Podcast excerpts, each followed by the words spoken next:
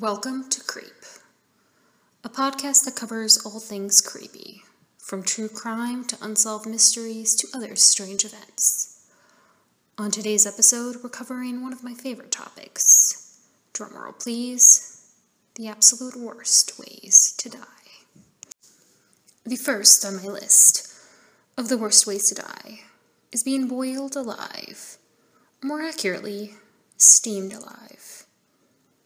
Makes you think twice about ordering up the lobster since they're getting the same treatment.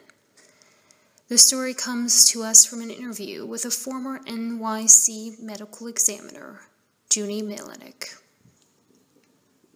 According to Melinek, in an interview with the New York Post, one of the most asked questions she gets is what's the worst way to die? So it seems like I'm not the only one with a morbid curiosity, which is a relief. Anyways, Melinek usually replies to the curious. You don't want to know. Trust me, ma'am. I think we want to know. Share away. So when people like myself insist, Melinek tells the weirdos about Kyle McGarity, a college graduate with a degree in psychology and business who worked part time as a waiter at MJ Grill. In the winter of 2002, around Christmas time, McGarity went out drinking with his good pal Keith Masters and Masters' girlfriend. As they all walked home, as people used to do after a night of drinking, before Uber and Lyft came around, Masters became convinced that McGarity was trying to hit on his girl. Witnesses later told cops that they saw a man, McGarity, getting the shit beat out of him. McGarity was heard screaming and begging for his life, at one point saying, No, don't break my legs. It was then that a witness said they saw Masters throw McGarity down an open manhole. Now, I know us ladies claim we'd like our boyfriends to stand up for us and maybe beat up someone if the situation called for it, but what I'm certain of most ladies don't want their boyfriend to commit murder. Long distance relationships are tough, without jail being part of the situation. Anyways, the drop was 18 feet, which itself was probably not very fun for McGarity. At the bottom was a pool of boiling water from a broken main pipe.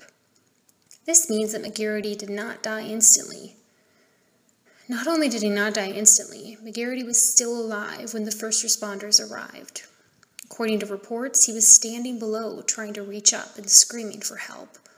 However, it was impossible for any of the paramedics or firefighters to climb down to help. It was, as one of the supervisors said, 300 degrees in the steam tunnel. Several hours later, Kyle McGarity's body was finally able to be recovered. Its temperature was still at 125 degrees, which was the highest reading possible with the tools the medical examiner office had, which meant the actual temperature was likely much higher. When the medical examiner saw the body on her autopsy table, she writes she thought he'd been steamed like a lobster. His entire outer layer of skin had peeled off, and his internal organs were literally cooked. There was no other injuries present. He had no broken bones or head trauma, which meant he was fully conscious as he boiled alive. Although Masters was initially charged with murder, the case was later dropped as there was not enough evidence to charge him with a crime. Alright, so after that story, the next story comes to us from Reddit where user FTBO Tone shares a tale likely to give you nightmares about using power tools for the foreseeable future. Here's what he wrote. Or she. My mom used to work as a fingerprint examiner for a local police department back home. Part of the job involved working homicide suicide scenes, taking prints off bodies and whatnot. She usually came home with pretty cool story once a week. But one night in high school, she came back from work really late and visibly upset. We sat down at the kitchen table and she told me about a suicide she had just worked. He was about my age and apparently had a long history of mental illness. Apparently, the kid comes home one day from school and immediately heads to his room. He doesn't lock the door. About an hour later, his eight year old brother hears this incredibly loud noise coming from his room. He walks into the room and pushes the door open, just in time to see his older brother bringing down a miter saw across the back of his own neck. The parents come running down the hall at this point and see the little kid watching his brother stumble away from the miter saw, his head hanging onto his body by the skin of his neck, then collapsing to the floor. My mom hadn't been on the job for a year. The veteran cop she worked with said they'd never imagined so much blood in one room. She says the worst was the saw. It jammed at the base of his neck because the hair and skin got tangled in the rotor. I wasn't there, but the way she described it made me feel like I was. That's a pretty awful way to go. I think the worst part of that story is the fact that the family witnessed this graphic death, especially a young child. I think that's the one thing that stands out more than anything. So, this next story comes to us from Waco, Texas where Jesse Washington, a black teenage farmhand, was lynched on May 15, 1916. This story later became a well known example of a racially motivated lynching, and one that was especially gruesome. Washington was convicted of raping and murdering Lucy Fryer, the wife of his white employer in rural Robinson, Texas. He was dragged out of the court by observers and lynched in front of Waco City Hall. Over 10,000 spectators, including city officials and police, gathered to watch the attack. There was even a celebratory atmosphere at the event, many children coming to the event with their parents. From the description, it sounds as if it was a party atmosphere, not one where a young black man was brutally murdered. In the story, a chain was placed around Washington's neck and he was dragged towards City Hall by the growing mob. On his way downtown, he was stripped, stabbed, and repeatedly beaten with blunt objects. By the time he arrived at City Hall, the group had prepared a wood fire next to a tree in front of the building. Washington, still conscious and covered in blood, was doused with oil, hung from a tree by a chain, and then lowered to the ground. Members of the crowd began to cut off his fingers, toes, and even his genitals. The fire was lit, and Washington was repeatedly raised and lowered into the flames until he burned to death. This whole event took place over two hours. After the fire was extinguished, his charred torso was dragged through the town, and parts of his body were even sold as souvenirs. A professional photographer took photos as the event unfolded, providing rare imagery of the lynching in progress. The photos were then printed and sold as postcards in Waco. I think that whole story really disgusts me because it was extremely brutal treatment for anyone, even someone who was convicted of rape and murder. It's quite a shocking tale, and I can't imagine anyone going through something like that. Okay, so on to our next horrid tale. This story comes to us from Tokyo, Japan.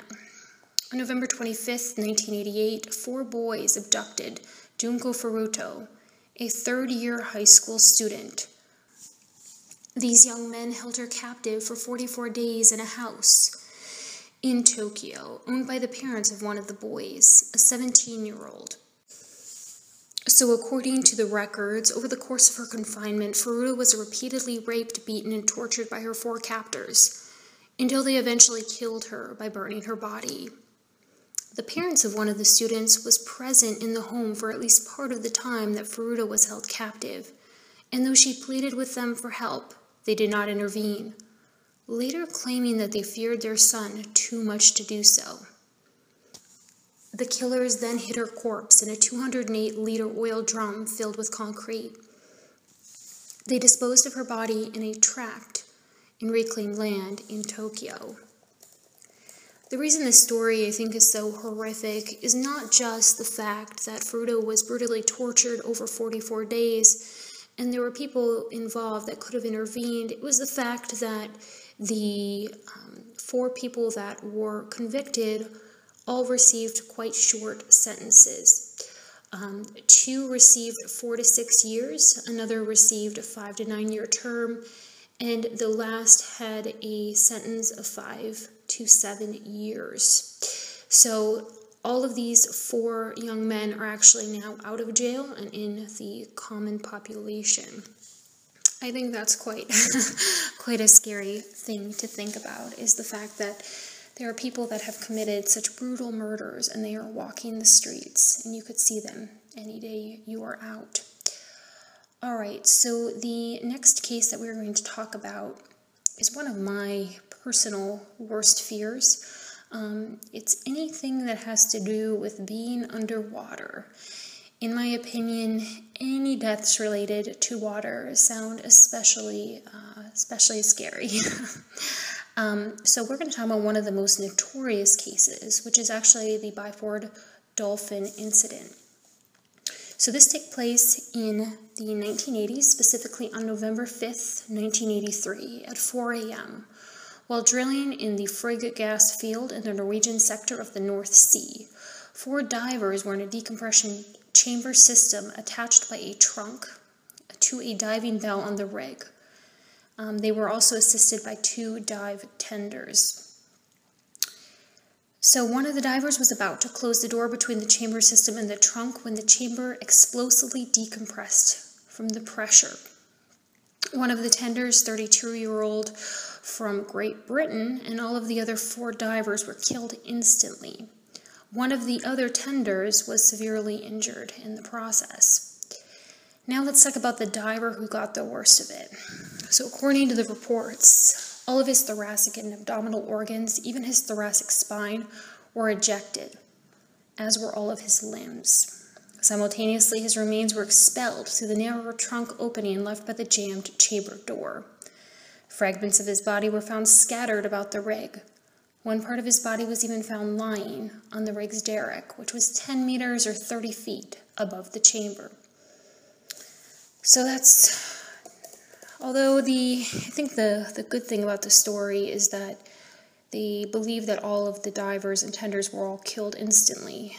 However, it's quite a gruesome, gruesome way to, uh, to end up with all of your body parts scattered all throughout a chamber underwater. So that's quite scary.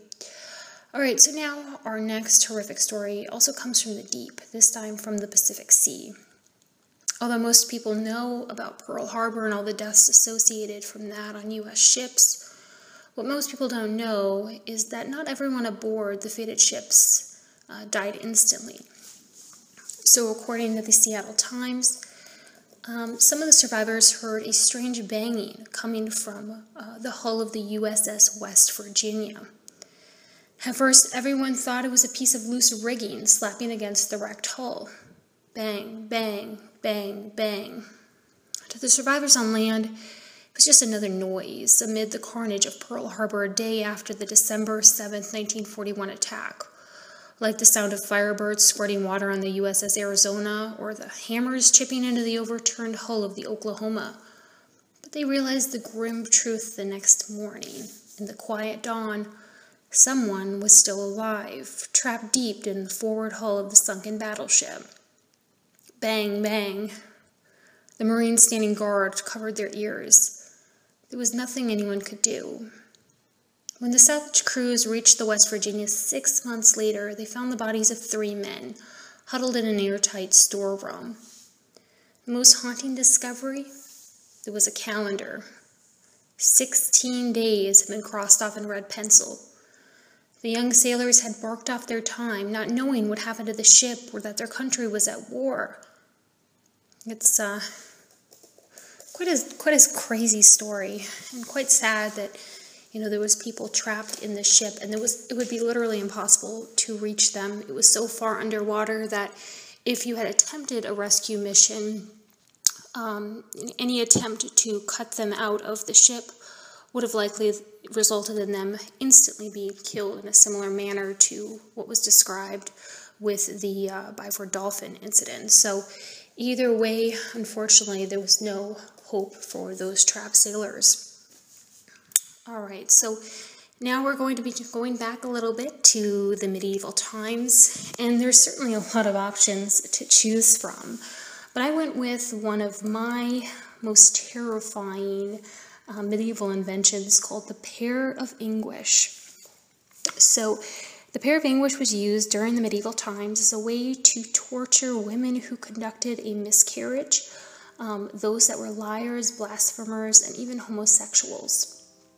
So it's uh, it's quite frightening at first just to uh, to lump in people that uh, identified as being homosexual with women who had a miscarriage, with those that lied, and those that uh, you know used God's name in vain. It's it's quite a quite a random uh, group of people. It seems like.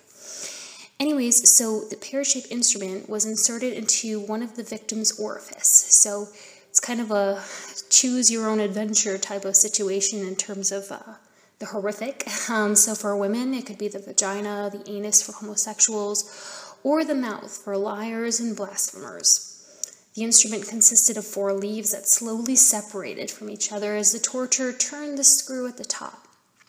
It was the torturer's decision to simply tear the skin or expand the pear to its maximum and mutilate the victim. I think that one to me is just just a horrific, um, horrific, horrific thing to think about. Um, now, again, this is a torture device, so it didn't always kill you. So there was always an additional uh, additional thing that they could probably throw in there for fun if they decided that it was time for you to meet your maker.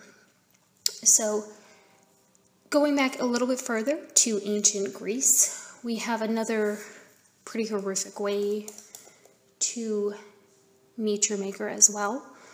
Um, and we have the death by brazen bull. So this is quite an interesting story. Um, it does have a little bit of karma that's involved. So the brazen bull or bronze bull or even Sicilian bull, it goes by many names, was a torture and execution device designed in ancient Greece. According to uh, a story, a historic story, um, it was a mean of executing criminals. The bowl was made entirely of bronze, hollow, and had a door on one side. It was actually the form and size of an actual bull, and it had an acoustic apparatus that converted the screams into the sound of a bull. So, quite an ingenious invention to put somebody inside there, and as they screamed, it actually sounded like a bull, or so the historic records say. So, what they would do is they would lock the condemned inside the device and a fire was set underneath it, heating the metal until the person inside was roasted to death. So, the inventor of this bowl was so very proud of it. He came to the emperor and he said, His screams will come to you through the pipes of the tenderest, most pathetic, most melodious of bellowings. The inventor thought he would receive an award for his invention. Instead, the emperor, who was so disgusted by his words and his invention, ordered that the bull be tested on the inventor himself. When the inventor entered, he was immediately locked in and a fire was set so that the emperor could hear his screams. However, before the inventor could die, the emperor opened the door and took him away, eventually throwing him off a hill and killing him.